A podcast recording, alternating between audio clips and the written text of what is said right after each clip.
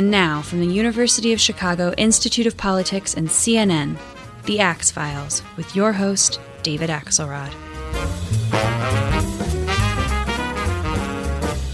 Four years ago, Beth Myers and I only knew each other by reputation. She was the senior advisor for Mitt Romney's campaign for president, and I was the uh, senior strategist for Barack Obama's reelection campaign. And I only got to know Beth at campaign recap forums uh, after the election, and we became really good friends. And I saw in her someone who was deeply passionate about politics for the right reasons. I didn't agree with her on a bunch of stuff, but I really came to admire her and uh, her uh, career in politics. She's now a member of the advisory board of the Institute of Politics. She's been a fellow at the Institute of Politics. I sat down with her the other day to talk about state of the Republican Party and this very interesting election. Beth Myers, my friend, it's good to see you. I can't help but think what we were doing four years ago uh, when you were working for Mitt Romney and I was working for Barack Obama. I must say, I kind of like having this perspective right now, but uh, I'm sure I'm speaking for you as well. Absolutely. This is a, uh, a, a presidential race I'm not terribly unhappy to be sitting out of. We're going to get to that, but I want to start uh, by asking you about your beginnings in politics. You moved around. uh, You lived in Ohio. You lived in. You were born in North Carolina. Lived in Ohio, and went to Tufts in Massachusetts. Were you always interested in politics? Was that something that you knew you wanted to do? No. Um, I was a, an English major at Tufts. My family, yes, we my dad was a professor at Ohio State University and then left that when I was nine years old and we went What did he teach? mechanical engineering. Ah, so yes. the apple English, far and, English and mechanical engineering, the, the, the typical entryways into politics. my fam both my parents are from West Virginia and I spent a lot of my summers there. And so a lot of my formative thoughts came from from the time I spent in West Virginia. And my grandfather there was very active in politics at a local level. Uh, he was in Roane County, West Virginia, which was sort of a lone outlier Republican county. Yeah, in- West Virginia in was Virginia very Democrat. very Democrat. Then Roane County was very Republican, and you could tell the difference when you entered Roane County because the, the roads got highways got a little bumpier. um, but uh, I went to Tufts, was an English major. I was not a young Republican. Um, my boyfriend was in a rock band, and I worked paying myself through putting myself through college in a in a live music club. So I spent most of my nights um, in one way or another at clubs. And then Ronald Reagan was kind of a rock star for you. Yeah, I, I kind of came got into got interested in politics by I mean in the late seventies there was a great conservative intellectual m- movement. I mean we were read I was reading people like um, Dictators and Double Standards by Jeane Kirkpatrick and William F. Buckley, uh, early George Will stuff, and there was just a lot of interesting uh, ideas. The the Viennese economists. I mean, once you kind of started going down that rabbit hole, um, you know, Ayn Rand's fiction, all that was really great. When I was taking classes, I would I took a lot of philosophy classes, and the 20th century Marcuse, Foucault, they they just didn't resonate with me at all. And I started reading conservative writers, and I thought, yeah, I, I get this, and it was it really turned me on. And I I was working at this bar, and one of the bartenders um, was hired by John Connally for president, and he, he had talked to me, knew I was a Republican too, or conservative, and and since I was the only other conservative he knew, he asked if I wanted to work on the presidential campaign. Not a lot of conservatives on the Tufts campus. No, th- and this was a bar between Harvard Square and Central Square, so we were we were right in the in the thick of things in Cambridge. And so he asked me if I wanted. He So you called kept, me. did you keep the uh, conservative thing on the download? Did, would it have hurt your tips? Uh, no, no, nothing would have hurt my tips. Um, it, it was it was it was loud music. Um, there weren't a lot of conversations. About, I see. Okay. um, loud uh, about philosophical things at, at Jack's Bar in Cambridge in the 70s. But um, no, he, he called me and said, would, at, when I was actually on a shift at the bar, and said, Would you be interested in working for the John Connally for president? I said, sure. And he said, well, we're on our way over. I'm over, on my way over with Chip Andrews and we'll interview you. And so I was interviewed for my first pres- presidential campaign wearing a rub- rugby shirt and jeans, and they hired me. Um, and it was great In fun. a bar? Did you? Did they Pretty interview much, you there? pretty much in the bar, hired in the bar. Um, quit the bar that pretty much that night after, and then went to work on the campaign and um, The way that thing ended, you probably ended up in a bar too. Right? ended up in a bar. Actually, I mean, we had what, a great raised time. a lot though. of dough. We had it was a wonderful experience because the the I'm still one of the people that I worked with on that campaign was Charlie Baker, who is now our governor of In Massachusetts, Massachusetts, yeah. and and dare I say the most popular governor in the United States and doing a fantastic job. So as as in politics, the people that you meet along the way are are wonderful and and you know have interesting futures and you don't know it then but but um, you know it was really fun. That was that was working with Charlie back when we were we were puppies was was a lot of fun. And then I I sort of raised my hand to the Reagan campaign and said hey I, that was kind of a fun job so I will I'd love to come and work for you guys and uh, they hired me You weren't the only one, right? Didn't Jim Baker move from? Wasn't he with John Connally? no uh, James Brady was Brady, I mean. yeah and Brady, actually that Jim- was James the person Brady, that I had met and Yeah. and reached out to him Jim Brady, who Yeah. was uh, really, really well liked press Yeah. secretary for John Connally, wonderful um, and got embraced by uh, yeah by Reagan. and so he was the person actually you know originally had reached out to um, i got hired by the reagan folks they thought that the right person place to send a person who had never been west or south of ohio was texas and so off i went um, my father gave me really good advice it was you know the worst You think thing, they thought that he was going to do so well down there that you couldn't screw it up? it no it was a battle it was a battleground state um, look there was one elected of- statewide That's true, at there that was time. john tower was the senator and Yeah. bill clements was the first It's republican true. governor Texas since hadn't turned yet. No it had not but my boss was karl rove and he did Was Karl working exclusively in Texas then?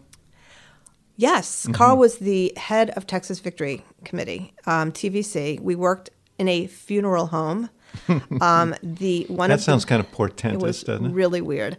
Um, but the victory committee was in the basement where the slab was. There was still a slab, and that was somebody's desk, which is really creepy.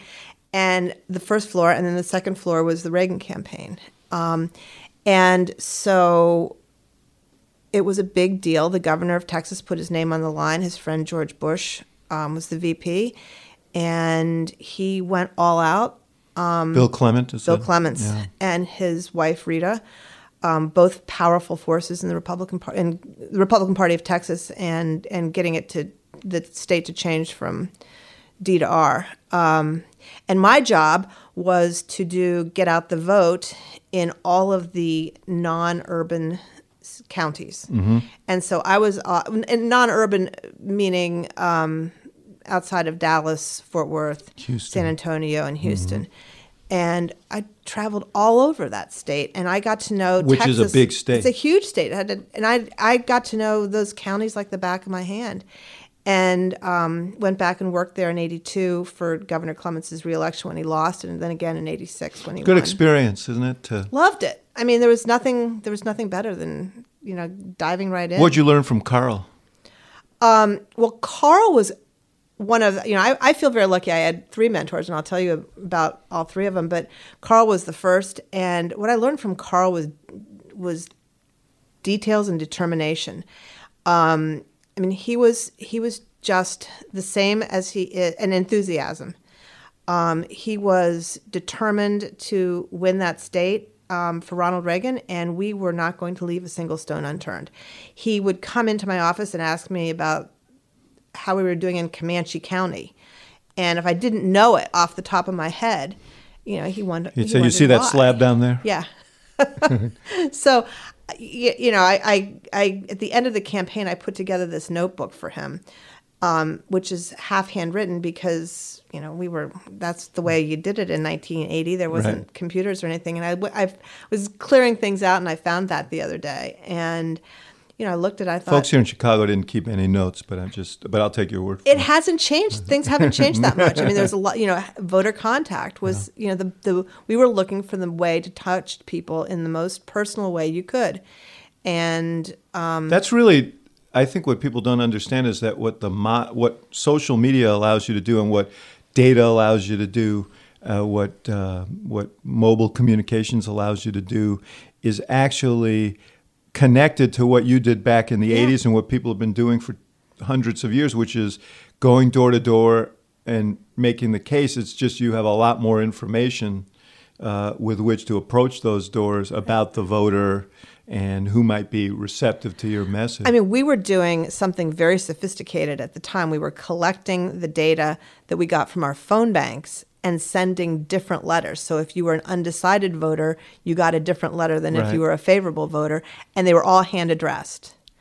Um, and that was, but that was really a a very um, progressive step in voter contact at the time. yeah, and uh, what, I'm interested. What you what caused you to put your hand up for Reagan? He was going to be the nominee, so that that alone could have been, been that. But was there something about Reagan that you found particularly inspiring? Because a lot of people, conservatives today, who are people like you, leaders in the Republican Party, point to Reagan the way Democrats like me of a certain age point to John F. Kennedy Right. and say that's why I got into poli- politics or why I got enthused about it. yeah after after you know after the primary campaign it seemed like a actually i was of course 23 i was not caught up in anything very so- uh, sophisticated um, level weren't of the strategist for the campaign. no no no. Um, and it seemed like the, the normal thing to do. Um, okay my guy lost. I want to go work for the guy that won. And Mm-hmm. there, there was and i was welcomed by the way. There wa- was like of course well you know we've got somebody who who actually learned how to do this stuff. Well, So- Reagan embraced George H.W. Yeah. Bush as his vice presidential nominee. He got Jim Baker, the the Jim ba- not Jim Brady, but Jim Baker Right. as well in the in the deal, and um, and uh, really uh, did embrace a lot of the Republican Party um, and it was a big and establishment. Tent. Yeah, I mean it was a big tent. Remember that was that was sort of there was no sense of exclusion. There was no sense of um, if you're not with us 100%, you're not with us enough. If you were with, you know, Reagan famously said, if you're with me 80%, you know, you're with me. Mm-hmm. And so it was a very, very natural thing to do. I never felt like I was one of the Connally people. I was a Reagan person from the minute that I raised my hand, and that was great. It was a lot of fun. And you went to Washington after that? No, never worked in Washington. Uh-huh. After that, um, I went to work for the second. You stayed in Texas. no, no, I left. All right, I'll stop guessing. Why don't I let you answer the Yeah. question? I went back to Boston for a few months or a few, actually, I don't know how many months, but, um, and then I went to work at Market Opinion Research in Detroit Oh. for um, Bob, Bob Teeter. Teeter, yeah, Second one of the man really, that I, really yeah, towering figures in he was Republican a- polling. yeah, he was he was the person that I really another person that I, I view as one of um, my mentors, and uh, absolutely a towering figure, a Yeah. respected, you know, a man of impeccable integrity, and I actually learned at Market Opinion Research. Um, I was doing. They had a. a How'd you a- end up there? Did you know you wanted to go into polling, or No, and I wasn't actually there for polling, although I went there. They were doing a, a, a project on get out the vote and voter contact out of their polling firm. They were trying, uh, you know, sort, sort of expand their service line.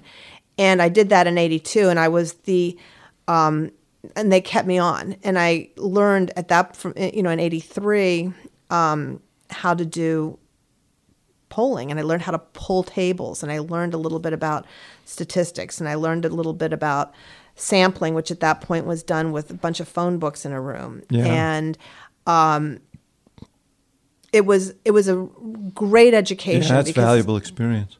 yeah, I mean, I, I, I learned polling from you know a true pollster, a statistician who had a team of statisticians: Fred Steeper, Alex Gage, Will Yeah, Feltus. right. These are all guys, and um, These guys, just for those who who don't know, these guys were sort of the go-to guys in Republican polling in their generation. Uh, the way Peter Hart was on the Democratic side. Right. And so I was I was you know the the the young kid in the corner as and and kept my mouth shut and my ears and eyes open and learned a ton in the time I was in the 3 years I was in Detroit. And then I left uh, market opinion research and went back to Boston to work for Ray Shamie for United States Senate for Against Ted Kennedy. no, Sorry? that was in '82. In '84, uh, for the open seat that Oh, was ultimately so won, Kerry- this the the seat that uh, Kerry won. Right.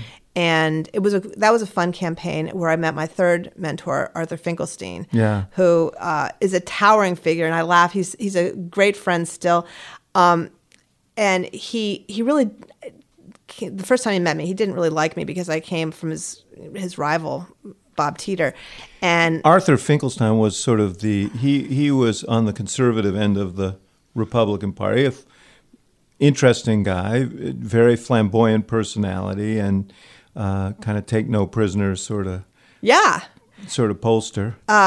he had a very different approach than uh, Mr. Teeter.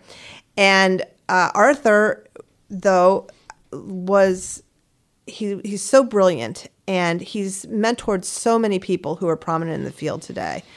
Uh, we had a, a party for him in New York a couple years ago, just all his acolytes, and it was a roast. Um, but it was an amazing room full of people.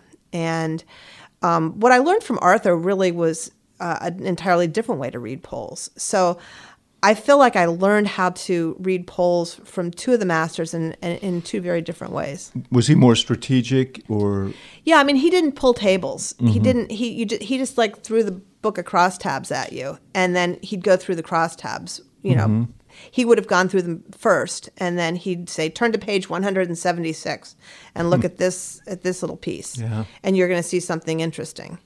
And um, that was a really different way. I mean, he he um, and and I said to him after my first meeting, everything you just did makes so much sense to me, and and we've been great friends since. And um, you took, I know, I, I, I want to stop guessing, but I know that you went to law school and you practiced law for a while and um, raised kids. Yeah, I went down um, to Texas to work for for uh, Bill Clements in '86 in the in the rematch against Mark White, where he won, and then I um, uh, went to law school. Met my husband, and my intention was just to go down to Texas and then go back to Boston. But I met my husband and went to law school at SMU and worked at Akin Gump for a few years. Um, and then we did go back to Boston. Um, I worked in state government there as the, as the chief of staff to the state treasurer, and um, and then took a took a break and went to and did the most important job that I ever did, which was being a full time mom. And got coaxed out of that by Mitt Romney. Yes, after five years of of happy happy of- stay at home of mom. Blissful parenting, huh? yes. Yeah. Um, and in fact, uh, I, Mitt had asked me if I would run his campaign for governor in 2002, and I declined. Did you know him? I had met him in 94 when he ran for Senate.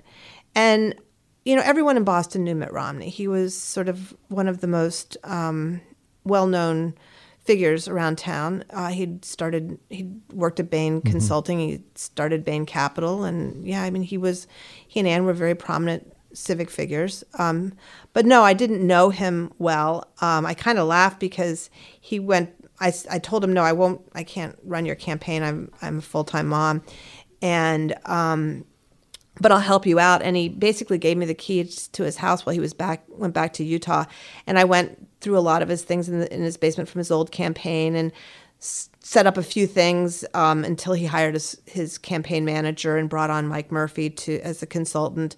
Um, so we, I laid the groundwork, and then I disappeared for months until he was doing debate prep, and he put a, a, a big emphasis on debate prep because he had um, Kennedy had. Uh, it had been a bad. It hadn't been one of the better. that was that was the sort of pivotal moment in that campaign was Yeah. the Kennedy Romney debates where Kennedy, the old master, kind of schooled him. he felt he needed more prep Mm-hmm. the ti- second time around. We'll leave it at that. And so um, I took over that job, and I and he was running against a woman named Shannon O'Brien.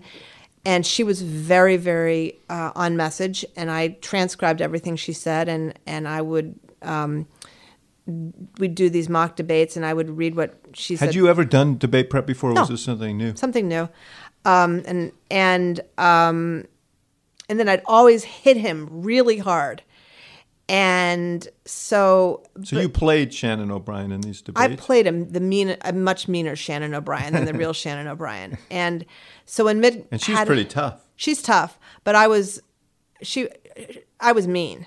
Um, That's kind of the way, though. You have to do debate prep. You don't want to prepare. You you kind of prepare for the worst and hope for the best. That's right. And when they had their first debate, I, I kind of guessed we had done a mock debate the day before, and she had sort of three openings she gave and three closings she'd given in the primaries. And I guessed at what her opening would be and what her closing would be. And I did that the day before, and I was right. And so Mitt, her, she opened the debate and heard virtually exactly what I had said the night before. And he had, and that gave him, you know, he, he knew exactly where to go. And he had a series of good debates. And ironically, where the 94 debates, uh, the debate with Kennedy might have impacted his race, in 2002, the debate w- um, moderated by Tim Russert with Shannon O'Brien probably tipped Mitt over the edge um, to victory. So uh, then In in a, in a state that you had a, you've had a tradition in Massachusetts of Republican and Democratic governors. I Yeah. think he was in a string of Republican Yes. governors, but uh, but still uh, not tough an easy state. state. It's never an easy state. So Mitt Romney won that election, and uh, you were going to go back to your life. Yeah. And then what happened?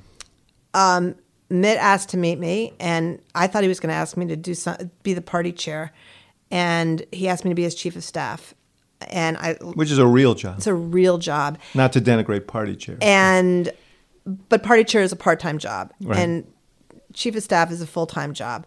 Um, as At I, least. as I reminded him, I still had those two pesky kids to take care of, and while they were old, you know, old enough to, and they were not giving me any trouble, I really was committed to being home in the what moms know as the witching hour between 5:30 and 8:30 to do dinner and homework with them and wasn't willing to give that up. So I said to Mitt that you know if I could if we, he thought I could be a chief an effective chief of staff, I would probably be the first person in the office in the morning because I'm an early person. Um, but that I'd have to like leave the office at five o'clock every day. And could he live with that? And he said, "Let's give it a whirl." And I'm not sure would have worked for every office holder, but it worked for Mitt and I, and Mitt, and me, and and um, I did that for almost four years, and I don't think there were more than a handful of times that I had I couldn't I I couldn't live up to my commitment of of leaving to take care of my kids. What, what was it like? What was it like working uh, with him? It was great. I mean, he. Um, it was very clear what he wanted my job as chief of staff to be, and that was to make sure he got the information to make the decisions from the secretariats, um, got both sides of the issue.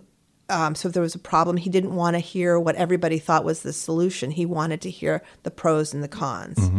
And one of the things we did was sometimes we found out that bad ideas were presented well and good ideas were presented poorly. So we we had a, an in-house policy group that if if we were going to discuss an issue, both sides had to had to bring it through to our policy group so that the pros and cons were presented in a in a fair way to Mitt, and that sort of resonated later to when I was doing the VP vetting. I, I felt that it was When the same running for president. yeah, that it was the same. It was the same task that he wanted me to do to be a, a fair arbiter and make sure that all of the that he didn't want me to make a decision or even have an opinion necessarily as in that role, um, but bring the information to him. And then would he hand. consult with you after? Oh, sure. I mean, I he he was always interested in in, in opinions, But he wanted you to run the process. but I but I he he he was mostly interested in making sure that all sides were heard from. So I think back to Mitt Romney in that period of time, and he was kind of your classic moderate Republican uh, in many ways. I mean, he he th- there was a local sort of cap and trade thing going on in the Northeast. RGGI. He was uh, uh, he he took a moderate uh, position on uh, issues like uh, gun control, even on uh, abortion, about which I'm sure he had very strong feelings. But he was governing a state with a, and he and he he dealt with all of that. The reason I ask you that is because um, it seemed that he needed to figure, and he of course famously did health reform in Massachusetts and developed a health exchange there. Seems like he had to kind of contend with the Republican Party nationally that was different than the Republican Party in Massachusetts. And that was a challenge uh, as he moved forward as a presidential candidate in 2008.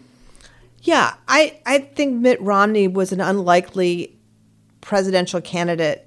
Uh, he didn't. It was not a natural fit for a northerner, somewhat moderate governor of a of a blue state to be the standard bearer for a party where that it was southern um, uh, and more conservative than perhaps he was. But his dad was quite actually, you know, by today's standards, was quite progressive uh, as governor of Michigan, George Romney. You know, you you also forget though we had a lot of things that that happened um, that gave Mitt an opportunity to really voice his position in in the conservative world. Gay marriage started in Massachusetts, and Mitt was opposed. Um, that was a big deal. I mean, he was opposed, but he his his mandate to me was to make sure that he was that it was executed well, that it was going to happen, and that there was nothing really to stop, no way to stop it. it. It, had to. I think we had 90 days or 120 days to execute it, and there were a lot of things that the the Supreme Court um, mandate was for the legislature to make such laws as to make this happen. They enacted zero laws, so it was all done through the executive.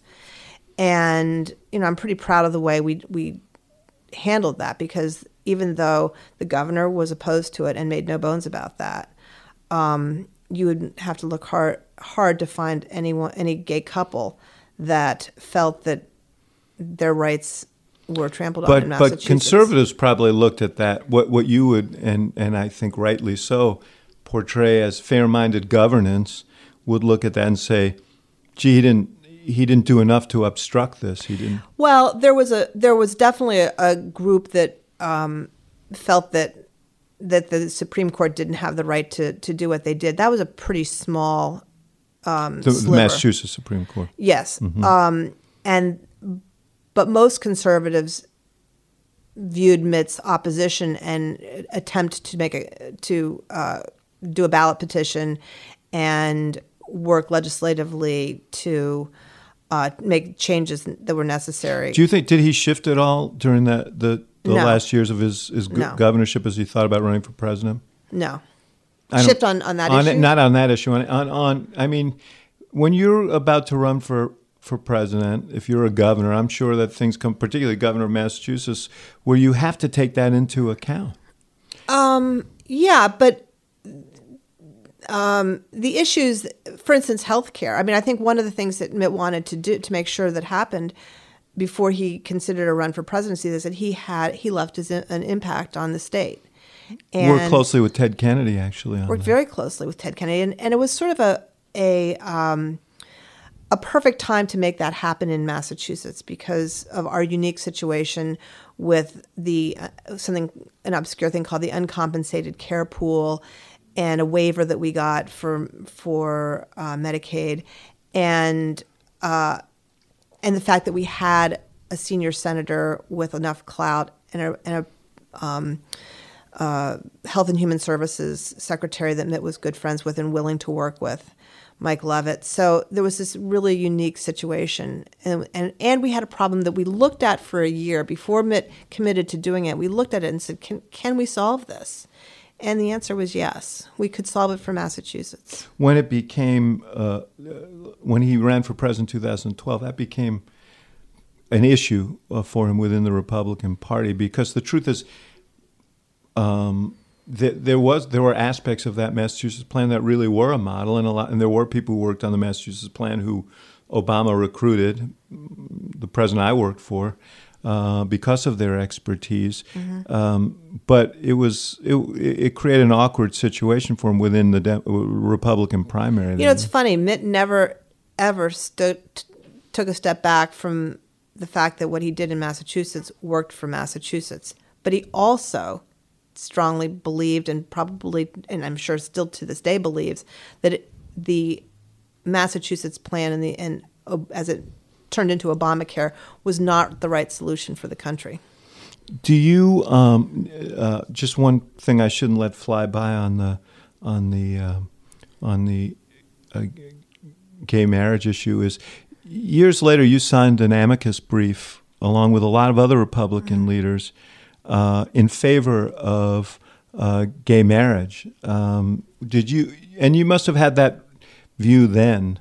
Um, how did you work those issues through when you guys were talking about it? Obviously, he's the governor. So he gets he has ninety nine point nine percent of the voting shares, but uh, Um, and I and I didn't sign that brief till I was not working for him Right, of course. Um, and and um, yeah, I mean, I think when you work for somebody, you disagree. You, you know, you don't agree with them on every single issue, and you have to decide if that issue is so important to you that you have to step away. Um, in this case, you know, I was able to reconcile that with his position with my position and and work fine in the administration. Um, but then when I was no longer working for Mitt, I I signed the brief, and I'm happy that I did. so um, 2012, um, I was on one side and you were on the other side. Um, the primary campaign, how it seemed to me that it was a kind of very, it it would be what I would used to call a crazy primary until this year. Yeah. when it seemed that that seemed like a placid stroll in the park. But um, you know, in order to win that primary, he had to take a he took a series of positions, one on immigration, so that ended up haunting him. So how how hard was it to come through that Republican primary process in a position to actually compete and win a general election? Well, you know, issues were one issue, one thing. Tacti- tactics were another. I mean, and and campaign finance was a third. Um, the way the money flows in primaries, taking the issues first of all. Um, you know, we we had to play hardball, and we had to we had we never you know this year I heard a lot of people talk about candidates being in their lane or not being in their lane when we were running in 2012, everyone was in our lane. Um, you know, we had to get through strong candidacies of Rick Perry, Tim Pawlenty, uh, Newt Gingrich, um, Senator Santorum, and we played hardball in all of those. And we were very strategic on, you know, what, what, how did could we just juxtapose Mitt and his positions against those people, and we did it. Um, and we did it aggressively in the debates. I think there were 22. I may, may be Yes. off. Um, and yeah, those debates were hard on, and there was a lot of wear and tear to do 22 debates. You remember that from Yes. 2008. Um, but they hardened. I think we him. did 25. Yeah, it, it's it's it's brutal. You know, your, your mind goes a little crazy. Um, but we went into every single went into every single debate with a strategy um, against his against one or more of his opponents who was um, stronger or weaker in the polls, and we, we we pushed through that. It went on longer. So the super the exist the creation of super PACs in 2012 kept a couple candidates who probably would have starved to death under 20 the the Right. without a super Sheldon PAC. Adels, Adelson uh, gave $10 million to a Newt Gingrich pack. Yeah. PAC. Yeah. That kept Newt going. Kept him going. Uh, uh, Rick Santorum had a, uh, a supporter who kept him going through his super Right. PAC. Yeah, but you know, I when I was sitting on the other side, uh, I watched those debates obviously pretty carefully, um, and when I saw, you know, for example, when uh, when when uh, Romney was going up against Rick Perry on the immigration issue and did the self deportation thing and so on, I thought this is going to hurt in the general election, and it did hurt Yeah. in the general election. And the, the reason I ask is not to rehash old history. It just speaks to, it seems to me, how difficult it is to come through, particularly maybe now more in the Republican Party than the Democratic Party at this juncture in history. That's not to say in the past or in the future wouldn't be different, but to come through the primary process in a way that you can win a general election. It's hard, but it's not impossible. You you did it in 2008. You came through a brutal primary process. Um, but we didn't have to take positions that compromised us in the general election. You know, our the in fact Obama sort of ran to the right of some of the. Well, candidates. we may see that happen this year with um, Senator Clinton having to move more to the left uh, with Bernie Sanders. So you know, again, primaries. Your your point is very well taken. Primaries um, push candidates to the to the ends of the spectrum, and the general election did you talk about that at all? Did you were you guys worried about it? Um, yeah, I, I mean, self deportation wasn't something that we practiced in debate prep, but sometimes candidates say right. things that people for you know. Yeah. I, these are human beings, yeah. and everybody makes sort of mistakes, and uh, you know that's the first thing you got to know so, when you're doing presidential races. I know exactly. organizations make mistakes, operatives make mistakes, everybody makes mistakes. It's a pressure filled uh, process. I knew exactly what he was talking about. It wasn't exactly um, the the way he, he the most articulate way to put forward that position, and it was misinterpreted. But you know, he, I think I think. Did you do what I sometimes did, like in Denver, when you guys were when we were debating? Did you kind of wince when you heard it? I, you know, as as Matt Rhoades, the campaign manager, said, we'll need some cleanup on that. Um, Matt's a Matt's a guy of understatement. Yeah. Right. So yeah, I mean, we we you know we knew what we had to do in the in the spin room afterwards, but but look, you had to win the primary, and it was a long it was a long time. That was that was in September. The primary we were still right. doing debates up until like I broke my arm in February and not in debate prep. no, yeah. but I was going to debate. So it was March or so. I mean, I was at debate preps with my broken arm, so I know it had to be like in March that we had our last one. So we were doing these debates for months and months and months and months, yeah. and um, and then you know you talk, then then we we got out of the of the primary season pretty worn worn out. The troops were were looking for some refreshment, and you guys were in a position to take advantage of that. Um, yeah. Tactically, because yeah. one, we were worn out. Two, we we didn't we'd spent a lot of money, and the mechanics of of raising general election money um, required us to to, yeah. you we, you wound up raising quite a bit, but not in the time frame that you needed to, and it gave uh, us the chance to yeah, sort of define mean, the race and define uh, Governor Romney before he could define the race and define himself. Right. I mean, we were we were having anvils dropped on our heads, and and you were you were doing it in in two ways. I mean, you were we. I every morning at ten o'clock I had a strategy meeting in my office, and we would see exactly what what was on the air, pro and con, where it was on, and and and we looked at the content. And I I was watching, um, you know, ads that were running at about three hundred points a week, um, in in early states or in uh, the swing states that were started in yeah. in the spring, and right. those were devastating ads to just laid laid the groundwork um, for what was to come with when you were starting to go up and with heavier. It buys. helps when you don't have a primary. I yeah. mean, the fact is that Obama didn't have primary competition, and it gave him a, a, great advantage in that race. I want to talk about one more thing about 2012, and then I want to talk about where we are today. Uh, you probably would rather talk about 2012 about a little longer, huh? But um, let's keep that going. Um, the, I mentioned Denver. Um, that going into that Denver debate in 2012, you'd had the 47 percent uh, comment by Romney that was on tape that was very devastating. Uh, we come into that debate. Um, what was your what was the sense within your camp going into that debate? And how did you prepare for that debate? I mean, we obviously didn't prepare very well. So let me just assert that uh, right from the start. I've talked about that a lot. But. We we knew that it was an existential moment for the campaign, and fortunately, we had started preparing that for for the debates way back in June. Yeah. And So had we. I wish it had worked better for us.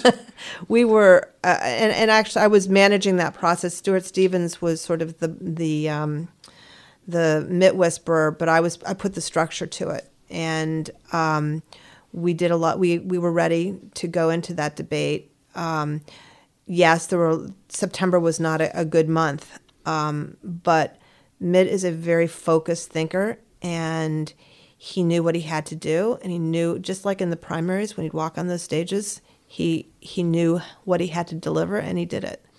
You uh, you I know I've talked with uh, with uh, Stuart and some other folks from your camp, but you knew it, you had a good sense of what Obama was going to do. I guess Rob Portman played Yeah. him in uh, the Rob was Senate, brilliant. senator from Ohio, uh, and uh, we started off with what turned out to be a disastrous opening in which the president acknowledged that it was his anniversary, and uh, you guys doped that all out. Right? Yeah, we had we had um, uh, one of the people who was on our debate, Peter Flaherty, had come up had said, "Hey, look, guys, you know this is." Uh, this is the president's anniversary. 20th gotta anniversary. Be, we got to be ready with this, and uh, so we we were. And again, we I give that The president came out and threw essentially verbal bouquets to uh, Michelle, and Mitt was ready with a line. with a line, and and that's what debates really are remembered for are those lines. and it was a gracious line, It was. and um,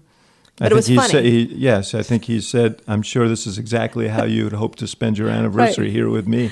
and and so it was you know we we back in the in the green room we were sort of already we were high-fiving on the first moment Yeah. and but that you know as well as that debate went um it's you know when you're standing backstage debates are you know they're they're they're gut Brutal. clenching Yeah, yeah they are. Well, that one was particularly for us. Ten minutes in, if we weren't in in an inside room in an arena, I would have looked for a window to jump out of, but there was none available. So, Beth, I know that you're you, you care deeply about the Republican Party, and you care even more so about the country. Explain to me what's going on in your party right now. Oh boy. Um, you know, look, I think that there's a lot of people, a lot of Americans who are angry um, and who feel that their government has not delivered for them. I think that's both true of people in the Democrat Party and the Republican Party. And we saw we saw we heard some of that in 2012 and 2008 and i don't think we listened carefully enough. And uh, they're making their voices known. They are unhappy with the way things are going. They're unhappy with the republican establishment. And um, it looked like the party elders on both sides were going to put before the, the voters another rematch of clinton and bush and the voters said no we're not going to do that and You were a supporter of Bush. I was a supporter of Jeb Bush. You're well. It's fair to say you you are part of the party establishment. I guess after all these years, I am, and I think Jeb Bush would have been an excellent president. Um, not to be. So what we're seeing is is uh, also a you know it's sort of a change from the conservative movement that I was part of, and innervated by, which was really um, unified with foreign pol- by there was an economic side, um, foreign policy side, and a social conservative side. And I think the foreign policy part held it together. And during the Bush year, the George W. Bush years, that started to come apart. And so the party is not as cohesive as it was when I was a younger um, person and coming up through the party ranks. I mean, it seems like you've got really, really distinct factions: uh, the social conservatives, these populists who really were the base for uh, Trump, and then center right, kind of more yeah, corporate we've got oriented. you know we've got a you know and and Donald Trump, who will be the nominee, has got his work cut out for him in trying to unify the Republican Party and bring in uh, independent voters and create a, coali- a winning coalition in enough states that he can win 271 electoral votes. No one has been more outspoken about this than Mitt Romney, who's I, really been ferocious in his opposition to uh, to Trump, and you know said in an interview recently in the uh, Wall Street Journal that his son Josh said to him, "What are you going to tell your grandchildren about what you did about Donald Trump uh, to stop Donald Trump, and uh, and he is unapologetic about that. Uh, feels it's a matter of conscience that. What what what do people like you do, and, and and how did you first of all how did you react to that? Did you talk to him about it? I talked to him at length about it, and I'm very comfortable with his position. Um, he feels that he's putting country over party, and that to me makes sense. Um, he couldn't do it any other way and put his head on a pillow at night, and so I'm completely supportive of of that position. I decided that I wasn't going to play in a presidential. Race. I was going to ask you how you're sleeping. Yeah, I'm sleeping just fine. Um, uh, look, I did two presidential races in a row. It took a lot out of me, and I'm very happy to work um, on some down ballot races this year. Meaning Senate races. Senate races, yeah. Yeah. Well, let, let's go back to Trump for a second, though. As someone who cares, no, I mean, it's. I know you're you're grimacing here, but I mean, I'm smiling. I, but it's uh, okay, smiling, smiling with a little bit of a grimace. But I, I does he represent you? I mean, do, does he represent the Republican Party as far as you're concerned? I know he's don't. I know you're a lawyer. Don't tell me he's a nominee. The nominee, I know, but uh, but I mean, in terms of what you have, what you see as the Republican Party, does he reflect that, and are you comfortable with it? Well, he clearly reflects the voters who voted in the Republican primaries. He he showed strongly in many many states, and you know the voice the voters were heard. Um, does he reflect my visions of of America and and the Republican Party? No, but do you think he's equipped to be president? Yes. okay. Let the record show that you gave it a lot of thought yeah. before you answer that question. I think he's he's a different, very different candidate, um, and we will um, we will see. You're pro trade, uh, probably pro uh, immigration reform, uh, as Bush was. Yeah, I mean, look, Im- the immigration system is completely broken, um, and it has to be fixed. Um, I'm not sure that that I would agree with our nominee's way of fixing it. Um, but he definitely articulates um, a feeling that a lot of Americans share. You've also been um, really, and I'll get off this in a second, but I'm just, you know, um, you've been someone who I, I came to know you after the election. We became great friends. You're on the board of the Institute of Politics. I deeply, deeply respect you and how you approach public life and so on. And one of the things I respect is your openness um, to diverse voices. Um, one of the things that concerns me, um, not as a partisan, uh, but uh, just as an American, uh, is is this sort of harsh um, kind of divisiveness that we've we've heard. Is that, I mean, is that something that concerns you? Yes, of course it is, and you know, when when I look back at the at you know the people that I grew up with in politics, you know, look at Bob Teeter. I mean, we looked at he he said politics is is a profession, it's an honorable profession, and we also have to treat everybody with respect. We're not going to agree with everyone, and I always think that that is the best way to try to find. And you and I've talked about this. Try to find the common grounds you have with people that you may disagree with in your party and that you may disagree with across the aisle because finding those common grounds will move us forward as a country. Um, not everyone's going to be happy with that, but you have to seek that out. And you have to find friendship and camaraderie across the aisle and within the party, even if you don't agree. Um, this year, there has been less of that than ever uh, on both sides. And well, Trump just attacked uh, Susana Martinez, the governor of New Mexico, who's the head of Governors Association, Republican Governors Association, in very, very harsh terms. I mean, that's it's very unfortunate. And Governor Martinez is um, a, a, a, successful governor and also part of a coalition, uh, women and Latinas that that our party needs in order to win in, in November. Let me ask you: You're doing these Senate races, and you're doing uh, you're involved in states that are competitive. Uh, are you worried about the effect that uh, that uh, Trump is going to have on your candidates? You know, I think it's always um, presidential years are always. I'm working in two states that that um, are swing states, and those are always tougher years. New Hampshire and Ohio. Yeah, and and those are really tough years to run in when you're uh, either a Republican or a Democrat. It's it's always um, you know much more of a jump ball. And well, is he going to make it harder or easier? I don't know. I, I don't. I think you know uh, he uh, Donald Trump lost in Ohio in the Ohio primary to Governor Kasich, but he won in New Hampshire. So in some states, I think he'll he'll show very strongly, and in, in others maybe less so. But um, anytime there's there's someone at the top of the ticket, you you know there's there's pros and cons. Yeah, um, I I was struck by Kelly Ayotte's handling of the Trump question because she said, "Well, I support him, but I I don't endorse him." And it just to me underscored sort of the difficulty that his candidacy is posing for a lot of Republicans in that he's the top of the ticket, chosen by the voters, and yet there's some level of discomfort with them.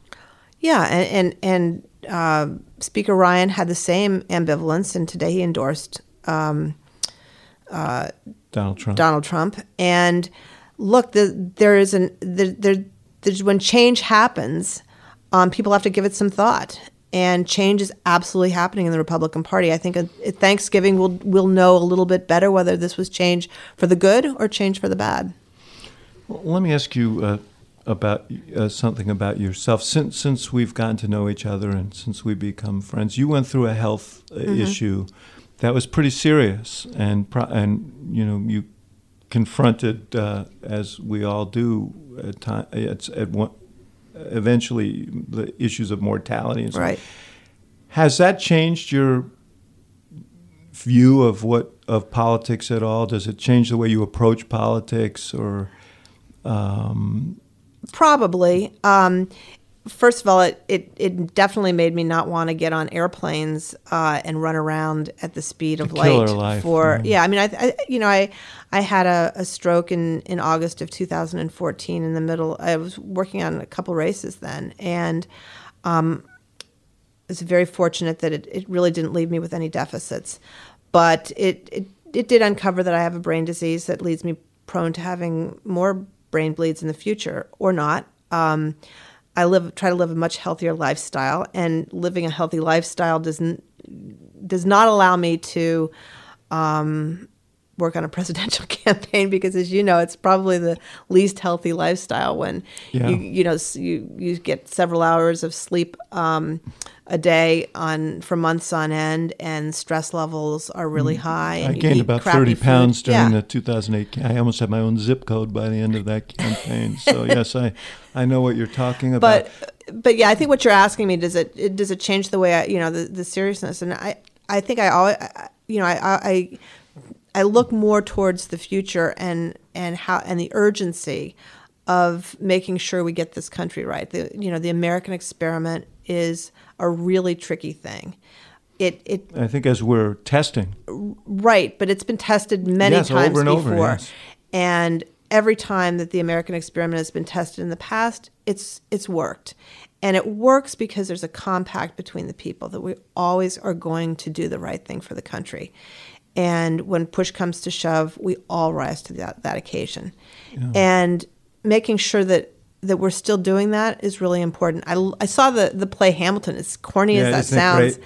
And, you know, it reminds the, the, the brilliance of, of, of that play in, in pointing out that, that this was a crazy idea, this country, right. and that there was no guarantee that it was going to work. And that somehow Americans who are as different as you and I are in our beliefs have pulled together um, consistently to make it work um, yeah, when I when you know your mortality flashes before your eyes, first thing you think of, of course, is your family. Right.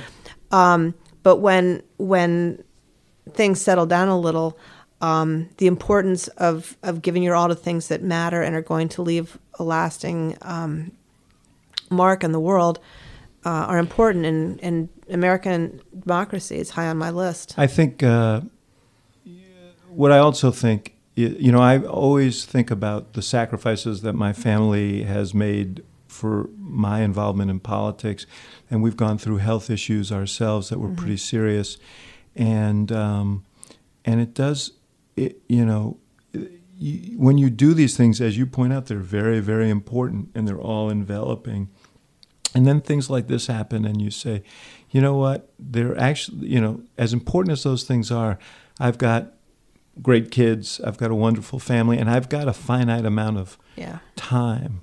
And uh, and where you put that matters you know matters a lot more. I spent a lot more time than i did before was in spiritual contemplation. Mm-hmm. and um, you know when you're when i was working in a presidential campaign never had time for that and that was a huge mistake that you know you always have to have time for for that um, but but also but you know it, it does putting that the repri- reprioritization of my life but the other part is true too. It yeah. does remind you that um, there are bigger things than what generally dominates the the debate that we see on television uh, these days. There are real consequences yeah. to these decisions. As you point out, democracy is a fragile it's a fragile thing. America's been incredibly durable, uh, but uh, these are these are challenging times. So um, we should leave it at your um, essentially your prayer there, which is that the American people always pull through at the end and do um, and do what's right. Absolutely, do what they think is right. And and, and they and, and, and they, they, don't always get it right, but they but I think they take it pretty seriously in the end. We might go off track a little bit, but but as a people, we've we've shown this remarkable ability to pull it together. So I have comp- I have faith that it'll happen. Well, one of the things that um, strengthens my faith which is pretty deep in all of this, is to get to know people like you who with whom I have disagreements, uh, but who I admire so much. And uh, it's been a real gift to get to know you after the last uh, after the last campaign. And I'm so grateful for what you've done for the Institute of Politics on our board, as a fellow, as a role model for a lot of our students. So Beth Myers, thank you so much. Thank you. You're very gracious, and I've enjoyed my involvement with University of Chicago to the nth degree. And thank you for having me here. Thank you for listening to the Axe Files, part of the CNN Podcast Network. For more episodes of the Axe Files, visit cnn.com slash podcast and subscribe on iTunes, Stitcher, or your favorite app. And for more programming from the University of Chicago Institute of Politics, visit politics.uchicago.edu.